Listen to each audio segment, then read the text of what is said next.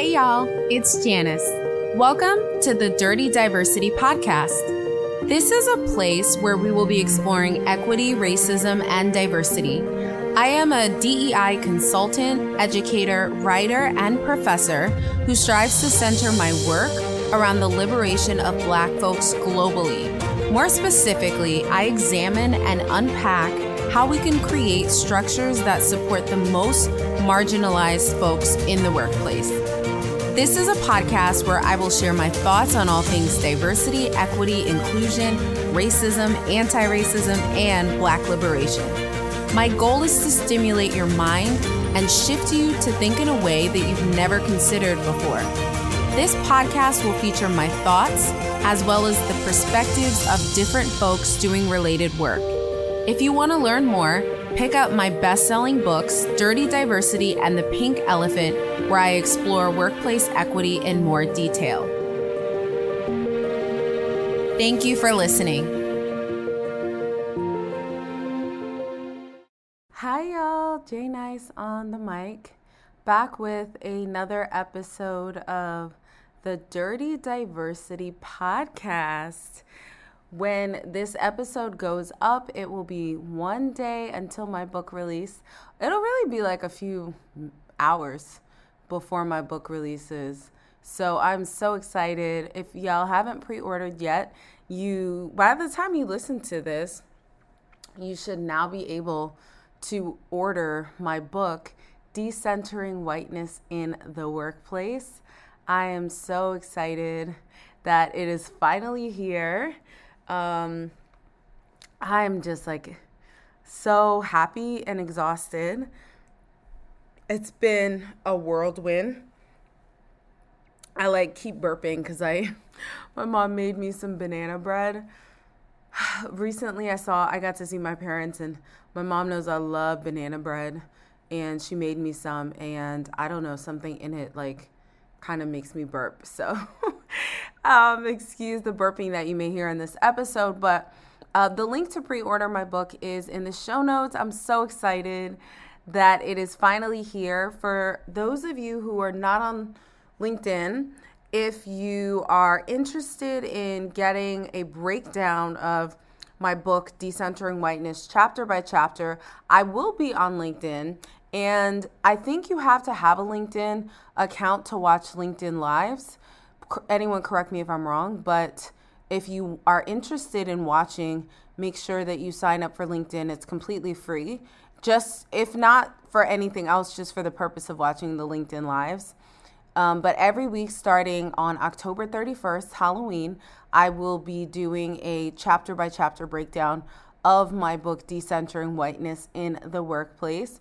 I'm so excited about these breakdowns because I poured a lot into this book, and I would definitely say I poured a lot into this book. There was a lot of edits that went into it, and because I went through a traditional publisher versus self-publishing, it was an added level of just work that I had to do that I didn't have to do previously with my self-published works. So I am just so excited for y'all to get your hands on it. Thank y'all for those of you who have pre-ordered the book so far.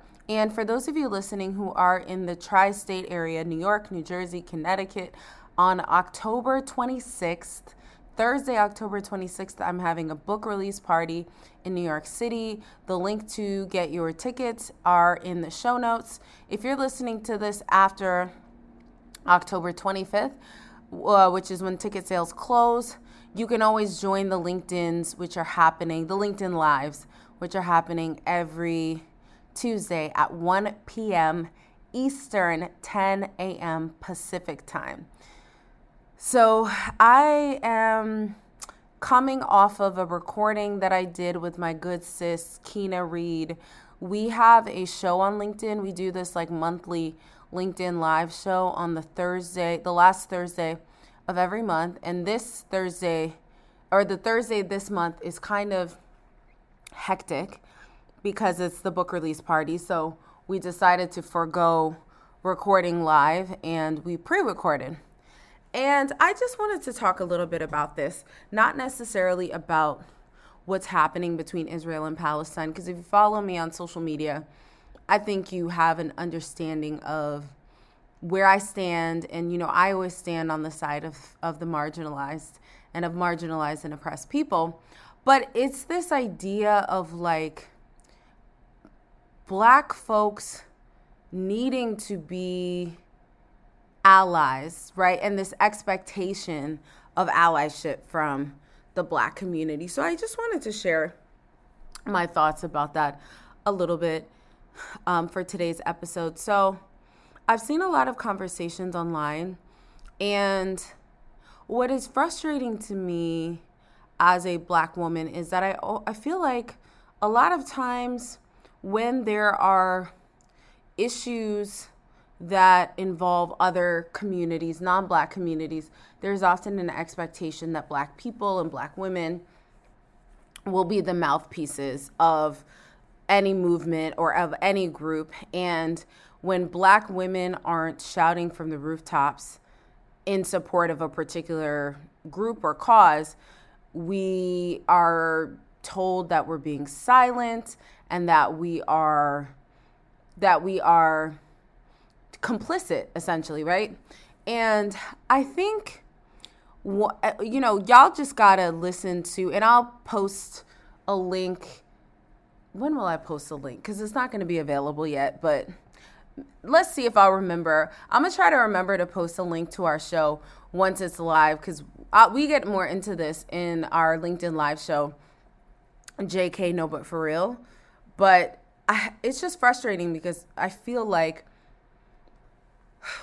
oftentimes when there are these blanketed statements of why aren't you as a Black person supporting me or my cause, I don't think people consider that, as Malcolm X once said, black women in particular are the most unprotected and disrespected group in America. And I would even argue globally, Black people are denigrated and disrespected in a way that is probably more severe than any other racialized community.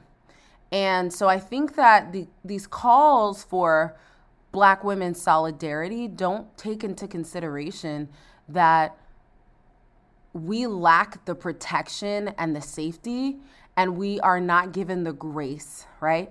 And so a lot of Black women that I know and that I've spoke with have expressed hesitance and reticence when it comes to speaking up about Israel and Palestine because they don't want to say the wrong thing. And I think that that's a very real concern, because when Black people and when Black women specifically make statements, when we make mistakes rather, I think that the public is much more harsh with us. No one handles us with kitten gloves, right? And I think that we see this magnified with the conversations right now around Jada Pinkett Smith.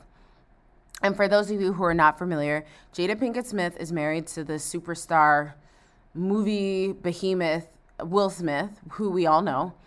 And she actually, ironically, her book, I thought it was coming out the same day as my book, but it came out last week. I think her book is called Becoming. Maybe I'm wrong. Let me look it up. But Jada Pinkett Smith came out rather with the new book. And the book deals with her journey and just everything that she has experienced.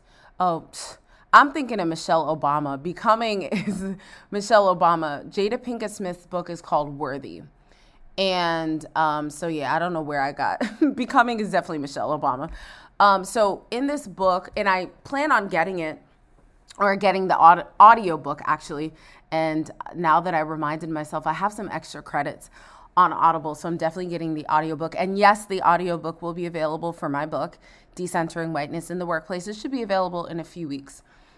But Jada Pinkett Smith essentially talks about how she never, according to like what I've seen in headlines, I haven't read the book, but it seems like she reveals that she never really wanted to get married and felt pressured into marriage by Will Smith. And I think that there's a lot of vitriol when it comes to Jada Pinkett Smith, and a lot of men, but more specifically, a lot of Black men have hurled this hatred or at Jada Pinkett Smith. And I say all that to say, I think that when Black women share our truths, we aren't given the same grace, and we're not treated the same as our counterparts.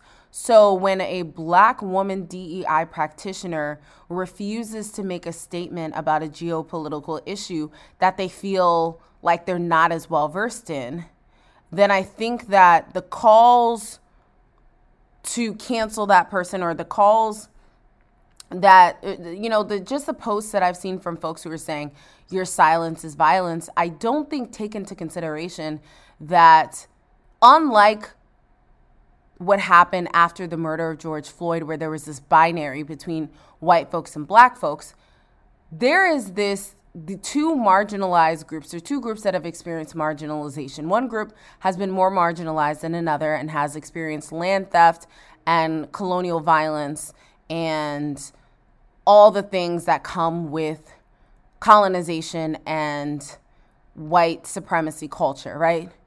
And both groups have been marginalized. And it's an issue that is, like I said, a geopolitical issue that some people feel like they're not as well versed in. And I've seen attacks come to Black women who are engaged in anti-oppression work, and people saying, why haven't you spoken up about this or about this? And it's different, right? Like, if I am a white person who witnessed the reemergence or resurgence of the Black Lives Matter movement in the summer of 2020, me using my power and my privilege as a white person to speak out is different and will garner a different reaction than me as a Black woman who has very little protection, who is most harmed, who doesn't have the safety as my counterparts speaking up. And I say all this to say, although my personal politic is that I will always speak up on behalf of the marginalized communities and oppressed communities, right? I'm always on the side of justice. And that to me means siding with and standing in solidarity with the most marginalized.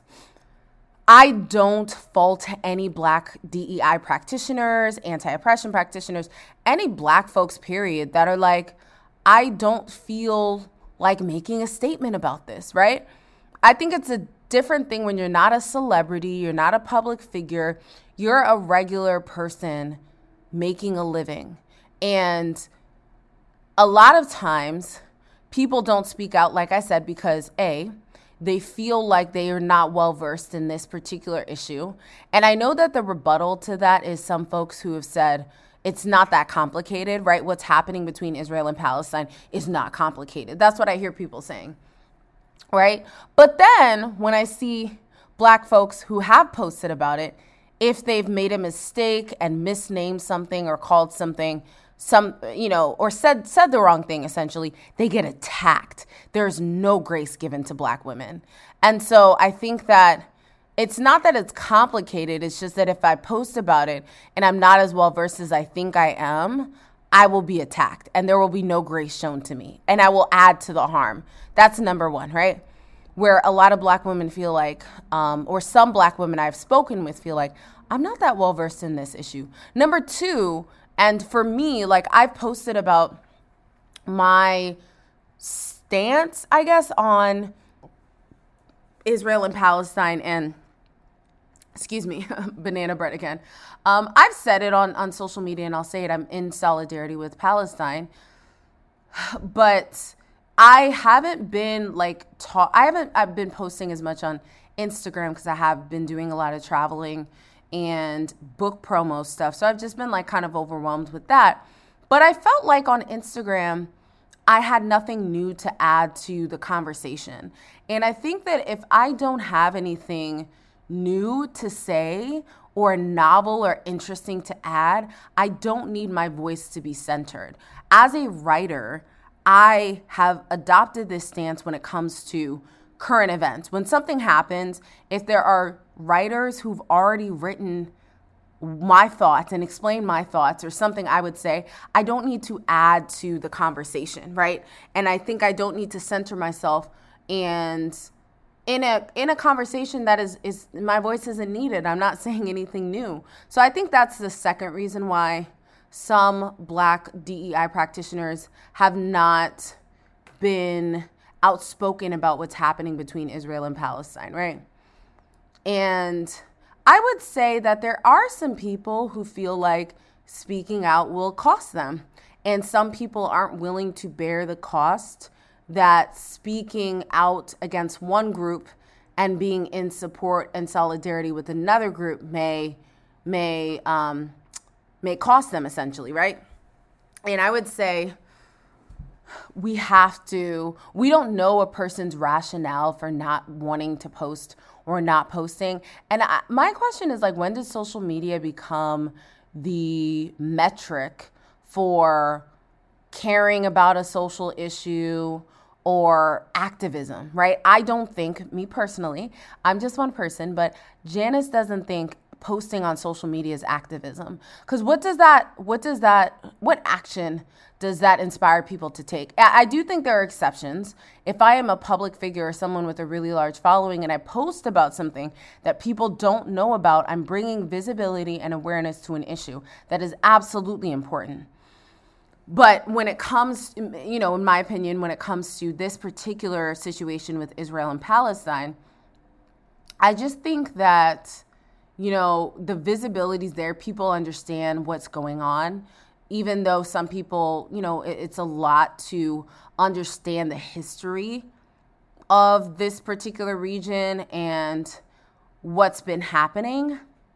But I feel like this whole expectation that Black women are the mammies and have to save and have to speak on behalf of and have to post. And if they don't post, silence is violence and you're being complicit. I don't think it really applies. I don't think you can blanket statement in this particular case, because I think that a white person being silent and not using their power and their privilege to advance a particular cause is vastly different from the most marginalized community, which is Black women, not speaking out. I think there's a number of reasons why Black folks and Black women don't speak out. And I'm not saying that every instance is okay, right? Because I think if someone is worried about the consequences that'll come or the backlash or getting canceled, I don't know if I align with that. I don't align with that, but I understand not feeling safe and feeling like harm will come to you and your family. And I think we have to understand before labeling and broad brushing people and saying your silence is violence. We have to be more nuanced in our understanding and in our conception of this particular issue, right? I understand that it's important for us all to come together as a community to speak out against injustice and to speak out against mistreatment and ethnic cleansing and marginalization and the harm that's coming to a particular disenfranchised community. But I think that we also have to be nuanced and understand that there's more layers to it than just if you don't post on social media, you're part of the problem. Because I mentioned this in the LinkedIn Live that I did with my friend Kina. I don't think posting on social media is activism. Just like there are lots of folks that have BLM in their bios and they're anti-Black. And there's a lot of folks that posted Black squares on, Tuesday, I think it was Tuesday, June 4th, after the murder of George Floyd. And there's a lot of folks that posted Black squares that are anti-Black. And so I don't think you posting means anything. And so I think during these times, it's really important that we're prioritizing and asking those directly impacted, what is it that they need to feel supported, to feel safe, to feel cared for? How can we help? And I don't know if what is needed right now is a million of us just posting things to say that we posted it and to virtue signal and to say, see, I care about these issues because I posted, right? And so I think that there's other ways that we could use our time and our energy and our effort to advance and to support the causes that are equity and justice driven. And I don't know if the pathway to liberation is posting on social media. I would argue that it's not, right? And so I just wanted to get that out. That's just my thoughts on what I've been seeing, the narratives and the discourse I've been seeing unfold on social media, particularly on LinkedIn. And I just wanted to provide my thoughts as a Black woman who I have spoken out against what's happening and in solidarity and support of Palestine. I've received hate mail in my inbox for it. And I also, at the same time, sympathize with my Black comrades who have made an active decision not to post about what's happening with Israel and Palestine. So that is where I think I'm going to leave today's episode, but I urge you to kind of think deeper about this and realize that it's more nuanced than just silence is violence. If you're not posting, you're complicit. It's never that simple when it comes to Black folks. It's never just like, yes, it's just never that simple when it comes to Black folks. So that's what I'm going to say about that. Again, I would love it if y'all pre-order my book. By the time you listen to this episode, my book should be available on Amazon. I'm going to try to record it when midnight hits and the book is live. But by the time you hear this, my book should be available on Amazon. Again, if you are in the New York City area on Thursday, October 26th, I would love it if you join me for my book release party. All the info is in the show notes. And with that, I will leave y'all. Also, last but not least, if you want a free copy of my book, free as in free 99, all you have to do is send me an email at the dirtydiversitypodcast@gmail.com and let me know your name and your address, and I will send you a free copy of the book, because my goal is to get the book in the hands of as many people as possible. I am not really like trying to be a millionaire off the book, right? It would be cool if I was a millionaire off the book, but that's not my goal. So if you send me an email, and the email address is, I just wanted to make sure I have the right email address, because I feel like I don't do the best job of using this email, but I have it open now, so I'm going to be checking it. But it's dirtydiversitypodcast@gmail.com. The email address is also in the show notes. So if you want a free copy of my new book, Decentering Whiteness, send me an email, rather. And I will send you a free copy. So thank y'all so much for listening. I'm so excited to share this really sort of monumental moment for me with the book releasing. And I look forward to chatting with you all very, very soon.